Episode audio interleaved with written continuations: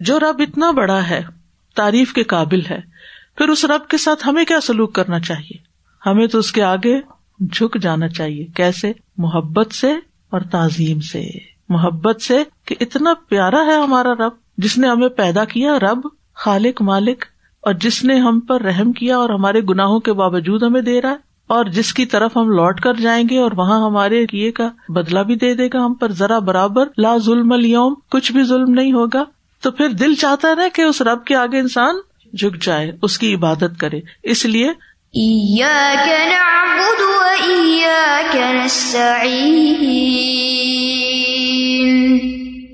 ہم صرف تیری ہی عبادت کرتے ہیں اور ہم صرف تجھی سے مدد چاہتے ہیں۔ یہاں یا کا پہلے آیا ہے جو حسر کے لیے یعنی صرف تیری عبادت ہم کرتے ہیں۔ اور یا کا نسطین پھر تاکید ہے کہ صرف تیری ہی ہم مدد چاہتے ہیں۔ عبادت کیا ہوتا ہے؟ عبادت کہتے ہیں تزل اور خزو عربی کے دو لفظ ہیں۔ لیکن اس کا مطلب ہے کہ اللہ کے آگے جھک جانا اور اس کے آگے آجزی اختیار کرنا۔ جس راستے پہ بہت دن لوگ چلتے رہے، وہ دب جاتا ہے نا اور رستہ بن جاتا ہے، اس کو طریق ان محبت کہتے ہیں۔ لیکن عبادت کا معنی ہوتا ہے کہ کسی کو غیبی طاقتوں کا مالک سمجھ کر اس سے انتہا درجے کی محبت کے ساتھ اس کے سامنے آجزی اور ذلت کے ساتھ جھک جائے انسان۔ تین چیزیں آ گئی اس میں۔ ٹھیک ہے؟ نمبر ایک، کسی کو غیبی طاقتوں کا مالک سمجھنا۔ غیبی طاقتیں کون سی ہوتی ہیں؟ جو عام بندوں کے پاس نہیں ہوتی۔ ٹھیک ہے؟ اور پھر اس وجہ سے اس سے انتہائی عقیدت رکھنا۔ جیسے لوگ بتوں میں کیا سمجھتے ہیں کہ ان کے اندر کوئی غیبی طاقتیں یہ ہمارا کچھ بگاڑ بنا دیں گے۔ لہٰذا ان سے محبت کرتے یو ہبو نہ ہوں کہ اچھا۔ پھر کیا کرتے ہیں؟ ان کے آگے آجزی کے ساتھ جھک جاتے ہیں۔ کیا کرتے ہاتھ باندھتے ہیں، سر جھکاتے ہیں، سجدہ کرتے ہیں۔ تو وہ بتوں کی دراصل کیا کر رہے ہوتے ہیں؟ پوجا یا عبادت کر رہے ہوتے ہیں۔ اس کو عبادت کہتے ہیں۔ تو عبادت کے لفظ میں آجزی اور انکساری اور انتہا درجے کی ذلت پائی جاتی ہے۔ اب دسل میں غلام کو کہتے ہیں، جس کی اپنی کوئی سیر نہیں ہوتی۔ عابد عبادت کرنے والا بھی ایسا ہی ہے جیسے کوئی غلام ہوتا ہے کہ جو اللہ چاہے ہم وہی کریں گے۔ تو یہ بندے کا بہت بڑا شرف ہے کہ وہ اپنے جیسی اپنے سے کم تر مخلوق کے آگے نہ جھکے، بلکہ کس کے آگے جھکے؟ وہ جو رب العالمین ہے، وہ جو رحمان الرحیم ہے، وہ جو مالک یوم الدین ہے، اس کے آگے جھکے۔ عبادت کی ضرورت انسان کے اندر رکھ دی گئی کہ کسی کو ٹوٹ کے چاہے، کسی کے آگے جھکے، کسی کی خدمت کرے، کسی کے لیے کچھ کرے۔ یہ انسان کی ایک ضرورت ہوتی ہے یعنی ایک ان بلٹ احساس ہے انسان کے اندر۔ کہ مجھے ایسا کرنا ہے۔ اسی لیے کچھ لوگ پھر درختوں کی عبادت کرنے لگتے ہیں کہ ان سے کچھ فائدہ پہنچ گیا، کچھ پتھروں کی، کچھ جانوروں کی، کچھ شیتان کی بھی کرتے ہیں۔ اور کچھ نہ ملے تو پھر اپنے نفس کی بھی کرنے لگتے ہیں۔ فرائی تمن اتخذ الہ ہوا اپنی خواہشات کی پوجا کرنے لگتے ہیں، جو دل چاہتا ہے وہی کرنے لگتے ہیں۔ تو بات یہ ہے کہ عبادت ہمارے دین میں ایک بہت وسیع مفہوم رکھتی ہے۔ امام ابن تیمیہ نے اس کی بہت اچھی تعریف کی ہے۔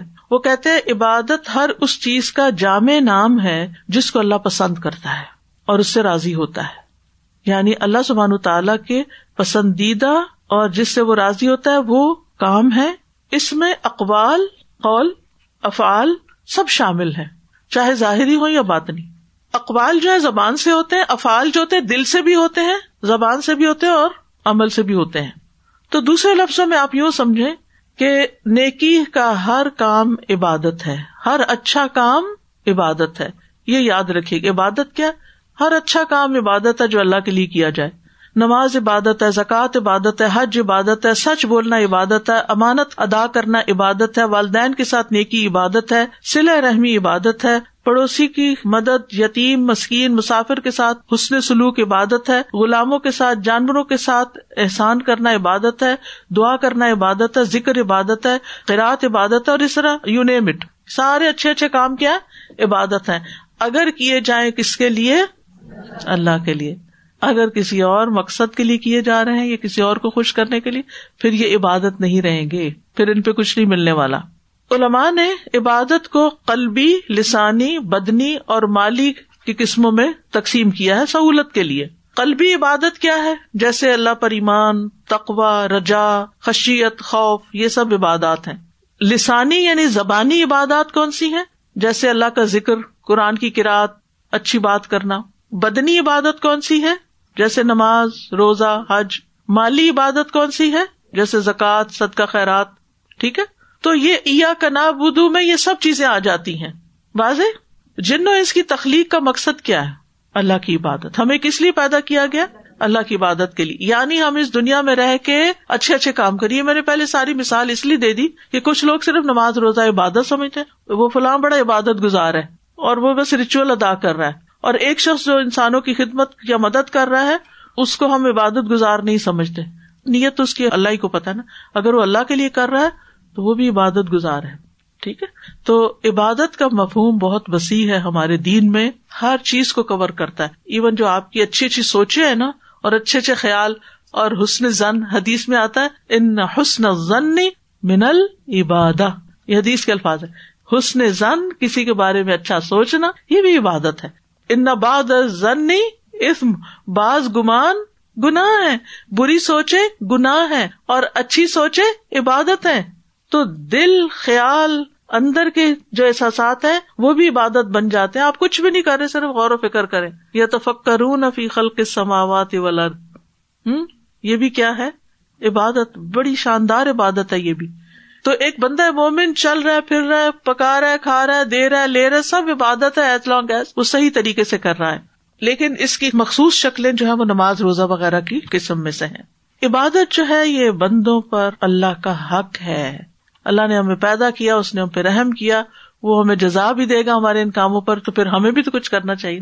پھر ہمیں کیا کرنا ہے؟ عبادت کرنی۔ اور اسی کی کرنی ہے۔ ایا کا نابدو اور پھر وہ ایا کا نسطین صرف تیری ہی ہم مدد چاہتے ہیں۔ استعانت کا مطلب ہوتا ہے مدد طلب کرنا۔ اب فرق ہے مدد طلب کر مثلاً میں آپ سے کو رہی مجھے پین پکڑا دے تو میں آپ سے مدد لے رہی ہوں تو کیا پھر یہ ٹھیک نہیں؟ ٹھیک ہے۔ تو پھر ہم یہ کیوں کہہ رہے صرف تجھ سے ہم مدد مانگتے ہیں۔ یعنی کسی اور سے نہیں مانگتے۔ تو یہ کون سی مدد ہے؟ ٹھیک ہے نا؟ یہ واضح ہونا چاہیے۔ کیونکہ میرا اپنا اشکال تھا کہ جب ہم یہ کہتے ہیں کہ صرف تجھ سے ہم مدد چاہتے ہیں، تو اس کا مطلب ہے کہ ہم اپنے روز مرہ کے کاموں میں کسی سے کوئی مدد نہیں لے سکتے۔ کیا وہ بھی شیر کو ہو جائے گا؟ نہیں۔ تو یہ کون سی مدد ہے؟ ایسے کام میں مدد طلب کرنا جس کا اختیار صرف اللہ کے پاس ہے۔ یہ وہ مدد ہے۔ ٹھیک ہے؟ یہ جملہ لکھ لیجیے ایسے کام میں مدد طلب کرنا جس کا اختیار صرف اللہ کے پاس ہے۔ کسی مخلوق کو اس کا اختیار نہیں دیا گیا۔ مثلاً، ایک ڈاکٹر دوا دے سکتا ہے۔ یہ اس کے اختیار میں ہے۔ آپ اس کے پاس جا سکتے ہیں، آپ دوا لے سکتے ہیں۔ اس نے آپ کی مدد کی۔ ٹھیک؟ لیکن کیا شفا دینا بھی ڈاکٹر کے اختیار میں؟ نہیں۔ یہاں اس کا اختیار ختم ہے۔ لہذا دوا ہم ڈاکٹر سے لیتے ہیں، شفا ہم اللہ سے مانگتے ہیں۔ تو یہ ڈویژن ہو گئی نا۔ یعنی جب ہم مدد مانگتے ہیں تو اسی لیے ہم سے کہا گیا کہ اسباب بھی اختیار کرو، کچھ کرو بھی۔ یعنی ہاتھ پاؤں بھی ہلاؤ۔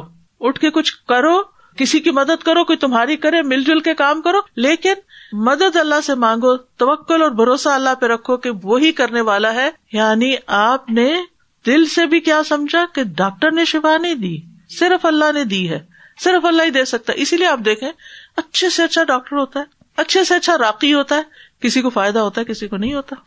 کیونکہ وہ اختیار اللہ کے پاس ہے نا۔ تو اس لیے آپ اس جنجلاہٹ سے بھی نکل آئے کہ کہیں میں نے اس سے کہہ دیا کام تو پتا نہیں یہ شرک ہو گیا، یا میں نے اس پہ بھروسہ کر لیا کہ وہ میرا کام کرے گا تو۔ نہیں، بھروسہ تو ہمیں اللہ پہ کرنا ہے کہ اللہ اس کے دل میں ڈالے گا تو ہوگا۔ اب کچھ کیفیات ہوتی ہیں یعنی عبادت اور استعانت کے لحاظ سے لوگوں کی چار قسمیں ہوتی ہیں۔ ایک وہ لوگ ہوتے ہیں جو اللہ کی عبادت کا حق ادا کرتے ہیں اور اسی سے مدد طلب کرتے ہیں۔ یہ اللہ کے چنے ہوئے بندے ہوتے ہیں۔ دوسرے وہ لوگ جن کی نہ تو کوئی عبادت ہے، نہ ہی دعا کرتے ہیں، نہ مدد مانگتے ہیں۔ ایسے لوگ؟ بھرے پڑے ہیں نا ایسے۔ نہ عبادت، نہ دعا۔ تیسری قسم اور چوتھی قسم، جن کی عبادت اور استعانت میں اعتدال نہیں ہوتا۔ کچھ لوگ وہ ہیں جو عبادت کو تو مقدم رکھتے ہیں، لیکن دعا میں کمی کرتے ہیں۔ کچھ لوگ ایسے ہیں جو دعائیں تو بہت کرتے ہیں، کرتے کراتے کچھ نہیں ہے یا عبادت نہیں کرتے۔ مثلاً یمن کے کچھ لوگ آئے حج کرنے کے لیے، کہتے ہم تو اللہ کے توکل پہ آئے ہیں۔ اور جب مکہ آئے تو لوگوں سے مانگنا شروع کر دیا۔ ٹھیک ہے؟ تو اللہ تعالیٰ نے آیت نازل کر دی وہ تجود فن خیر زاد تکوا زادرا لے کے چلا کرو، بہترین زادرا تکوا ہے۔ تو یاد رکھیے، دنیا کے ظاہری اسباب اور وسائل جو اللہ نے بندوں کو دے رکھے ہیں کسی کے پاس کوئی علم ہے، کسی کے پاس کوئی اسکل ہے، کسی کے پاس مال ہے، کسی کے پاس کچھ طاقت ہے، جسمانی، تو اس اعتبار سے لوگوں سے مدد لینا اس میں کوئی حرج کی بات نہیں، اور یہ اس کے خلاف نہیں جاتا وہ ایا کا نسطین کی صرف تجھی سے ہم مدد چاہتے ہیں یعنی دوسرے لفظوں میں تجھ سے ہی دعا کرتے ہیں۔ کیونکہ اللہ تعالیٰ نے فرمایا وہ تعاون البر و تقوا نیکی اور تقوا کے کاموں پر ایک دوسرے سے تعاون کرو۔ پھر آپ دیکھیے کہ انسان کو اسباب اختیار کرنے کا حکم دیا گیا ہے۔ موسی علیہ السلام کو کیا کہا گیا تھا؟ اندرب بے اصاق الحجر۔ اللہ چاہتا تو صرف ایک حکم دیتا، پتھر کو پانی نکل آتا اس میں سے۔ کہا اصا تم مارو۔ حالانکہ کبھی پتھر پہ کوئی اصا مارے تو اس سے کچھ نکلتا؟ لیکن اللہ تعالیٰ نے پھر بھی اسباب اختیار کرنے کو کہا۔ حضرت مریم کو کیا کہا؟ حزی لے کے بجز نخلا بھوک لگی ہے، کھجوروں کے لیے درخت ہلاؤ۔ اتنی مشکل حال میں ہے لیکن اللہ تعالیٰ چاہتا تو ویسے فرشتے کے ذریعے وہ ساری زندگی جب عبادت کرتی تھی ان کے پاس کھانا پہنچتا تھا۔ ہوں آج جب وہ مشکل میں تو اللہ تعالیٰ کہتے درخت ہلاؤ، اسباب اختیار کرو۔ حالانکہ کبھی آپ نے کھجور کا درخت ہلا کے کھجورے گرائی گرتی ہیں؟ نہیں۔ لیکن وہ ان کی اس کیفیت کے لیے بہت ضروری تھا کہ ڈلیوری سے پہلے وہ کچھ اس طرح کا کام کرے کہ جس سے ڈلیوری بھی آسان ہو اور کھانے کو بھی مل جائے۔ تو بہرحال سبب اختیار کرنا ہے۔ مانگنا صرف اللہ سے ہے۔ مانگنے کے بعد سبب بھی اختیار کرنا ہے۔ تیسری چیز، توکل اللہ پہ رکھنا ہے کہ کرے گا وہی۔ دل کا اعتماد، دل اللہ سے جڑا ہوا بعض لوگ اسباب اختیار نہیں کرتے۔ بعض لوگ اللہ سے مدد ہی نہیں مانگتے۔ ہر چیز میں دھیان اللہ کی طرف جانا چاہیے۔ ایون اگر ہم اسباب بھی اختیار کر رہے ہیں تو ہمیں مدد اللہ سے مانگنی چاہیے۔ بعض صلف صالحین نمازوں میں اللہ سے اپنی ساری ضروریات مانگتے تھے۔ یعنی نماز پڑھتے تھے تو نماز کے سجدوں میں بھی دعائیں ہوتی ہیں نا، تو وہ دل میں اپنی حاجتیں رکھ کے تو اللہ سے مانگتے تھے۔ جیسے ہم کہہ رہے ہیں، ربنا آتے نا پھر دنیا آسا حسنا کہ کہ جو دل میں آپ کی ضرورت ہے وہ ساری مانگ سکتے ہیں، ٹھیک ہے؟ وہ کہتے ہیں کہ حتیٰ کہ آٹے میں ڈالے جانے والا نمک اور بکری کا چارہ بھی اللہ سے مانگتے تھے۔ یعنی دھیان ادھر جاتا تھا پہلے، جوتے کا تسمہ بھی۔ حضرت عائشہ کا قول ہے یہ۔ سب کچھ اللہ سے مانگو، یہاں تک کہ جوتے کا تسمہ بھی، کیونکہ اگر اللہ میسر نہ کرے تو کبھی میسر نہ ہو۔ اب دیکھیں آج کے حالات میں لوگوں کے جیب میں پیسے ہیں لیکن گاڑیاں نہیں ہیں۔ مارکیٹ میں چیزیں کم ہیں۔ آپ لینا چاہتے ہیں لیکن اویلیبلٹی نہیں۔ اللہ چاہے کچھ بھی حالات پیدا کر دے، جو آپ سمجھتے ہیں کہ آپ آن لائن بھی ایک ٹک ٹک کر کے کچھ حاصل کر لیں گے، ضروری نہیں۔ اچھا اب کچھ لوگ ایسے ہیں کہ جو غیر اللہ سے مانگتے ہیں۔ وہ چیزیں جو ان کے اختیار میں ہے کوئی نہیں۔ کبھی بتوں سے اور کبھی انسانوں سے، کبھی قبر والوں سے جا کے۔ تو یہ کیا ہے؟ شرک ہے۔ ٹھیک ہے؟ تو انسان کو اللہ ہی سے مانگنا چاہیے، غیر اللہ سے نہیں مانگنا چاہیے۔ کیا مانگے؟ یہ تو نہیں ہمیں بتایا یہاں۔ ہم صرف یہ کہا یا کا نا بدو اور یا کا نستے تیری ہم عبادت کرتے یہ نہیں بتایا کیا کیا کرتے ڈیٹیل نہیں بتائی، وہ تو ہمیں خود جاننی۔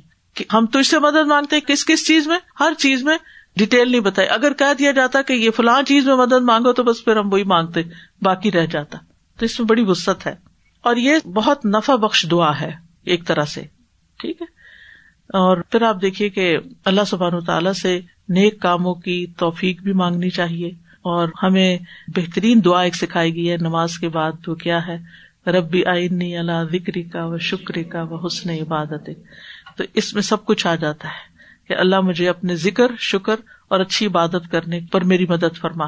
تو اس آئے سے پتا چلتا ہے کہ ہمیں خالصتاً اللہ کی عبادت کرنی چاہیے۔ تمام امبیا نے اللہ کی عبادت کی طرف دعوت دی۔ اللہ کی عبادت میں کسی کو شریک نہیں کرنا چاہیے۔ غیر اللہ کی نہ عبادت کرنی چاہیے اور نہ ہی ان سے دعائیں کرنی چاہیے۔ کیونکہ دعا جو ہے وہ عبادت کا سب سے اعلیٰ حصہ ہے۔ اسی طرح عبادت بھی کوئی جسمانی ہوتی ہے اور کوئی قلبی بھی ہوتی ہے، جیسے توکل تقوا خوف خوشو ٹھیک؟ اللہ کی عبادت کر کے ملے گا کیا؟ اللہ کی رضا ملے گی۔ اور اللہ راضی ہو گیا تو کیا ہوگا؟ اس کی رحمت ہو جائے گی۔ اور نتیجتاً جنت میں انسان داخل ہوگا۔ لہذا ہر کام عبادت کی نیت سے کرنا چاہیے اور خاص عبادات جو ہے اس کے لیے وقت نکالنا چاہیے۔ ٹھیک ہے؟ اور اللہ ہی سے مدد مانگنی چاہیے۔ اور اللہ کے سوا کسی اور سے مانگنا نہیں چاہیے۔ مانگنے کی چیزوں میں سب سے اہم چیز ہے ہدایت کی دعا۔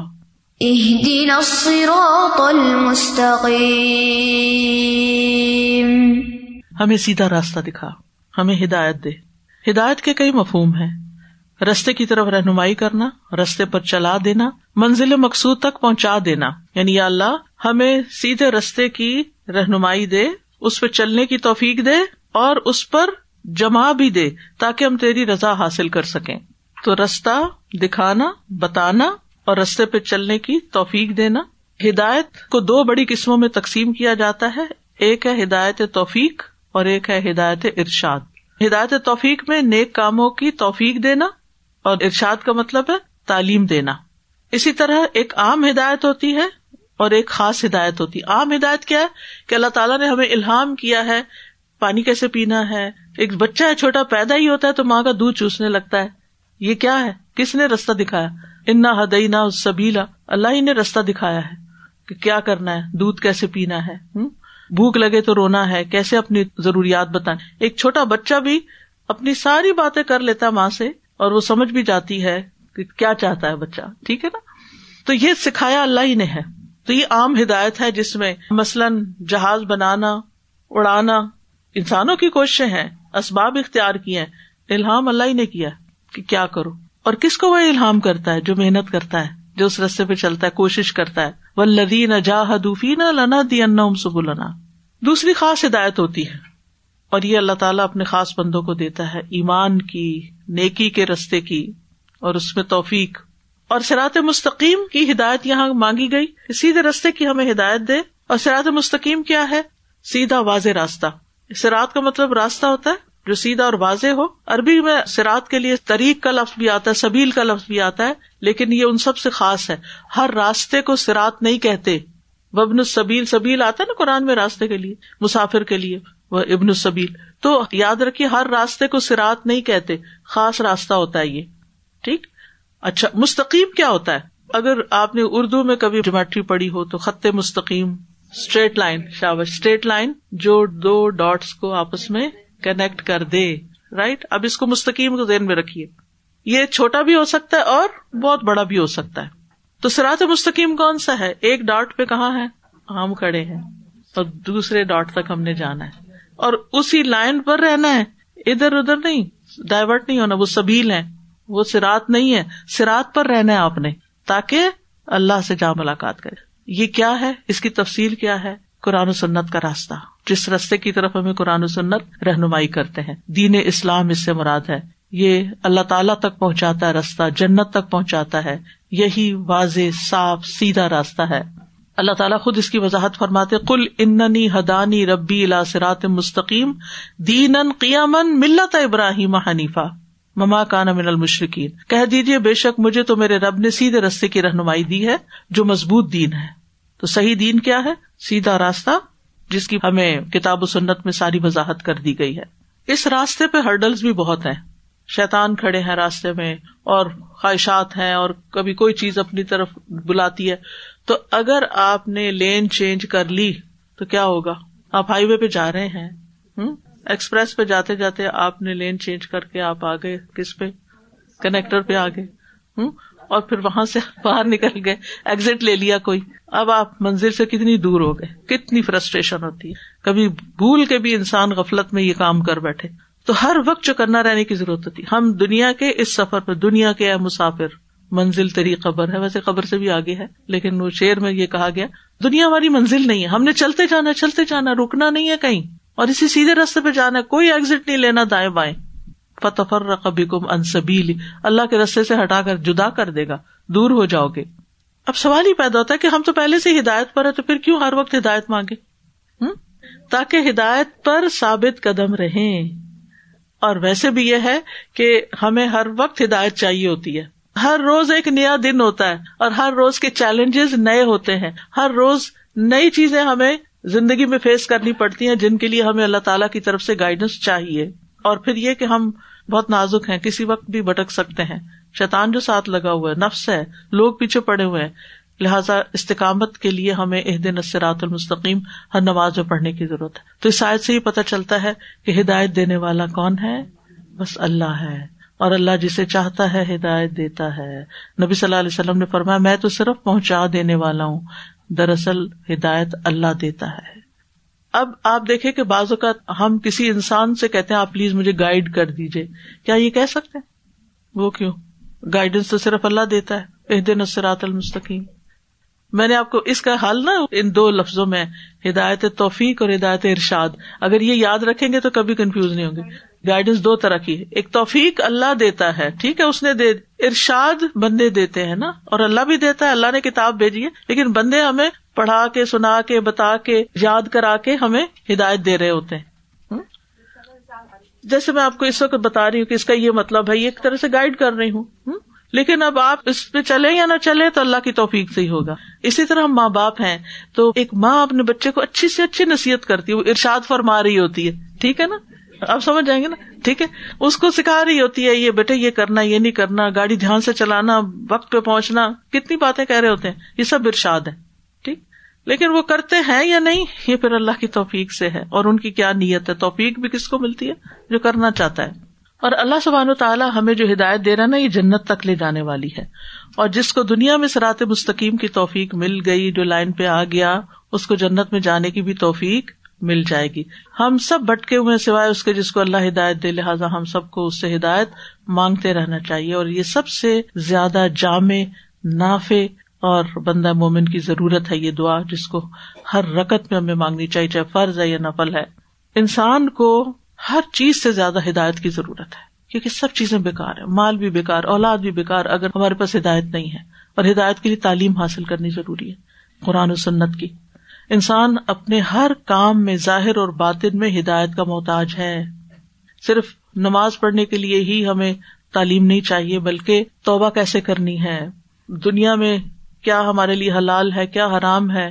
تو آپ دیکھیے کہ کچھ کام ایسے ہوتے ہیں کہ جن میں صرف استغفار چاہیے ہوتی ہے۔ تب وہ ہو سکتے ہیں۔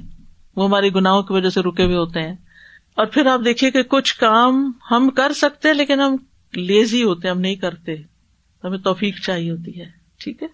پھر اسی طرح ہم کل بھی محتاج تھے، آج بھی ہدایت کے محتاج ہے اور مرتے دم تک ہم ہدایت کے محتاج ہیں۔ اب ہدایت پانے کے لیے سرات مستقیم کی ہمیں اللہ سے دعا کرنی ہے۔ اللہ کی عبادت کرتے رہنا ہے، اس کی بات ماننی ہے، اس کی وہی کی پیروی کرنی ہے۔ نبی صلی اللہ علیہ وسلم کی اطاعت کرنی ہے، قرآن و سنت میں جو نصیحتیں آئی ہیں، ان پر عمل کرنا ہے۔ یہاں پر اللہ سبحان و تعالیٰ نے خود مزید واضح فرما دیا کہ وہ راستہ کون سا ہے۔ تمہیں اس کے لیے کیا کرنا ہے؟ سراط الدین انعمت علیہم۔ صراط الذین انعمت علیہم۔ غیر المغضوب علیہم ولا الضالین۔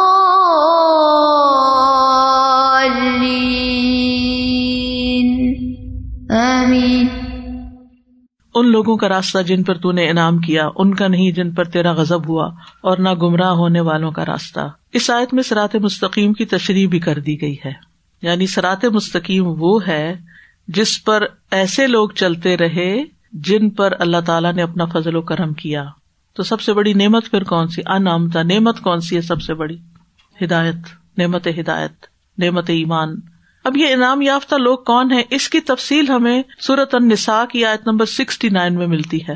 وہ اللہ و رسول فلا کما الدین انعام اللہ علیہم من النبیین و صدیقین و شہدا و صالحین و حسن اللہ کا رفیقہ اور جو کوئی اللہ اور رسول کی اطاعت کرے، تو یہ ان لوگوں کے ساتھ ہوں گے جن پر اللہ نے انعام کیا۔ نبیوں، صدیقوں شہدا اور صالحین میں سے، اور یہ لوگ اچھے ساتھی ہیں۔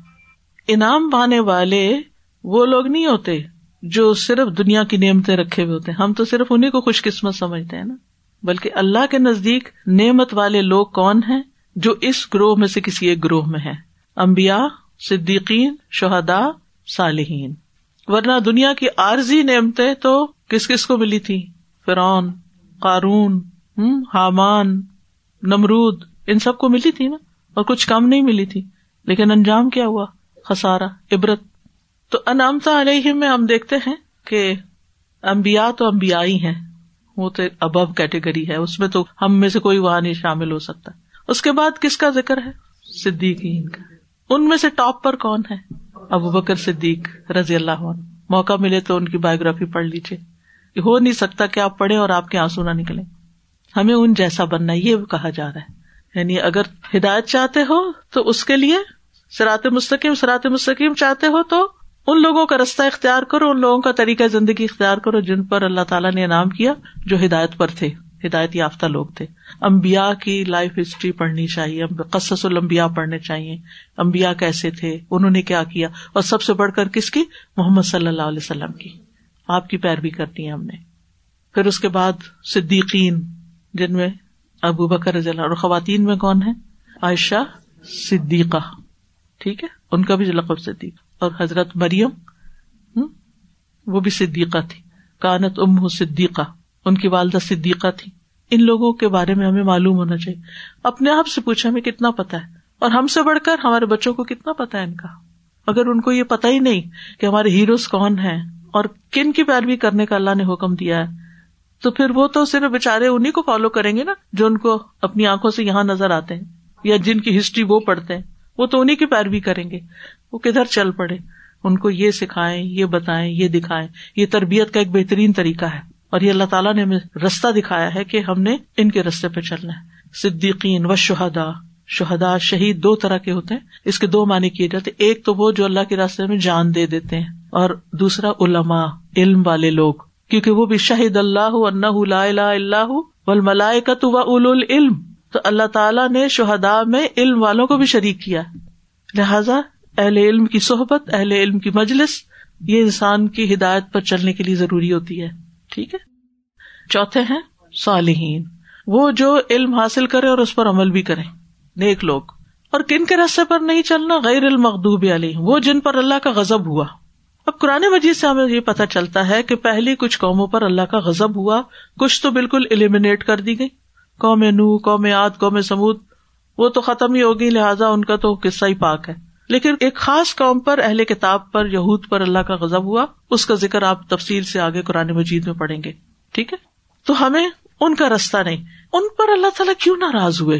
اس کی وجہ یہ تھی کہ ان کے جو علماء تھے، انہوں نے اللہ کی کتاب میں تبدیلیاں کر دی تھی لوگوں کو دنیا کے فائدوں کے لیے غلط فتوے دیتے تھے، عوام کی صحیح رہنمائی نہیں کرتے تھے۔ اسی لیے کہا علماء کہتے ہیں کہ اگر امت مسلمہ میں سے جو عالم ہو کر لوگوں کو غلط بات بتائے، وہ انہیں اہل کتاب سے مشابت رکھتا ہے۔ تو ہمیں ان کے رستے سے بچ کے رہنا ہے۔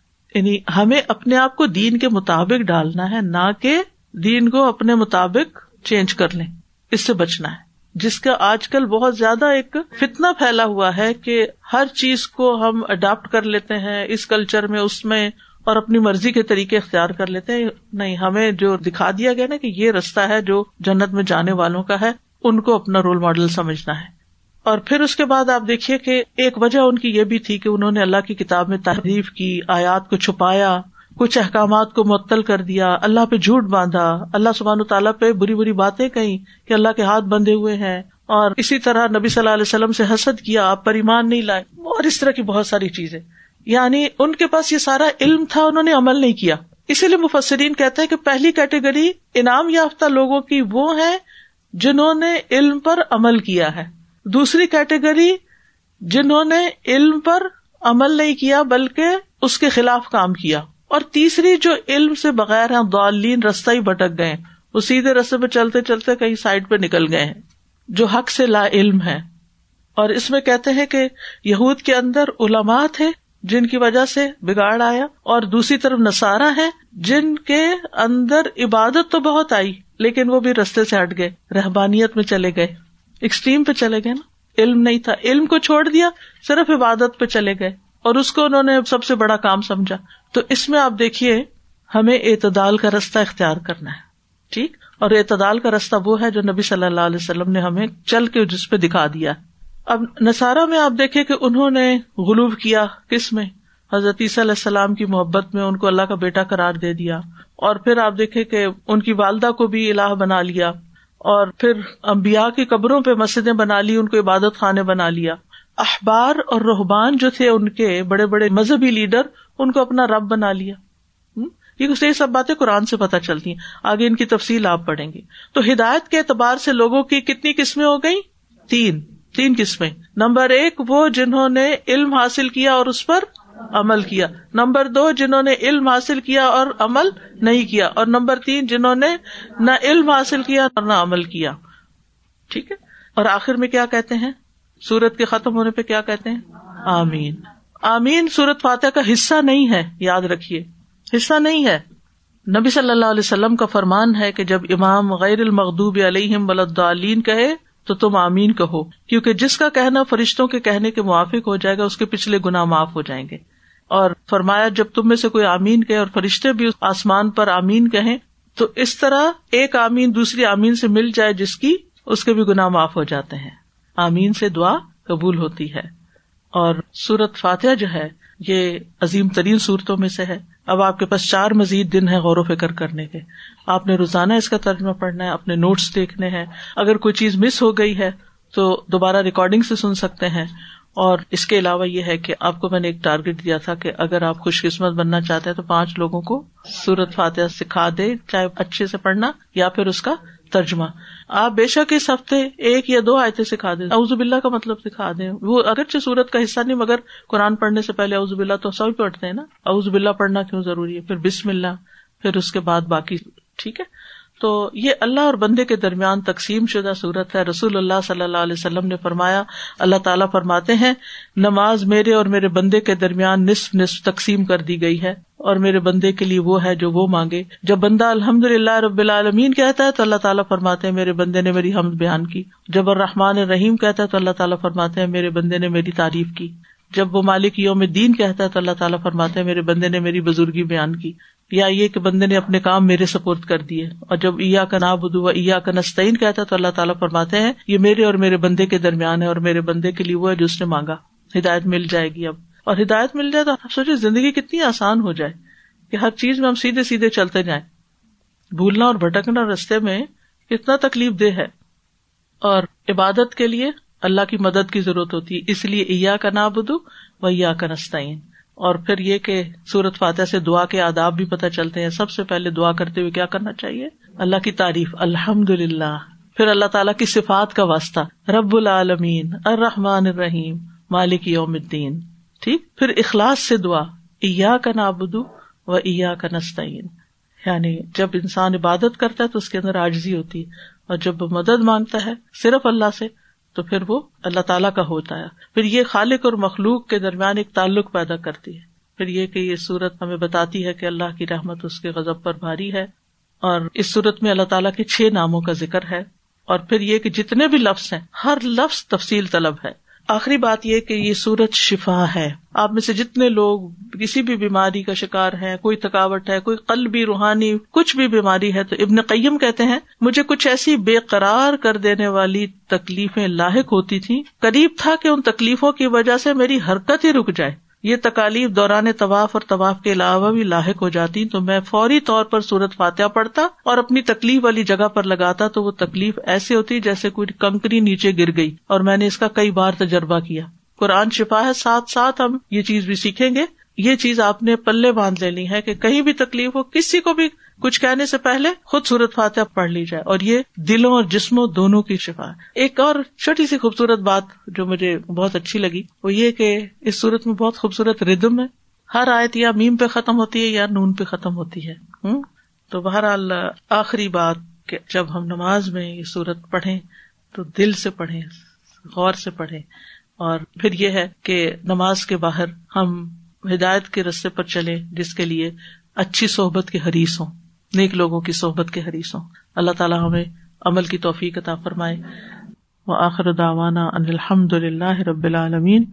سبحانک اللہم و بحمدک، اشہد اللہ الہ الا انت، استغفرک و اتوب اطوب السلام علیکم و رحمۃ اللہ وبرکاتہ۔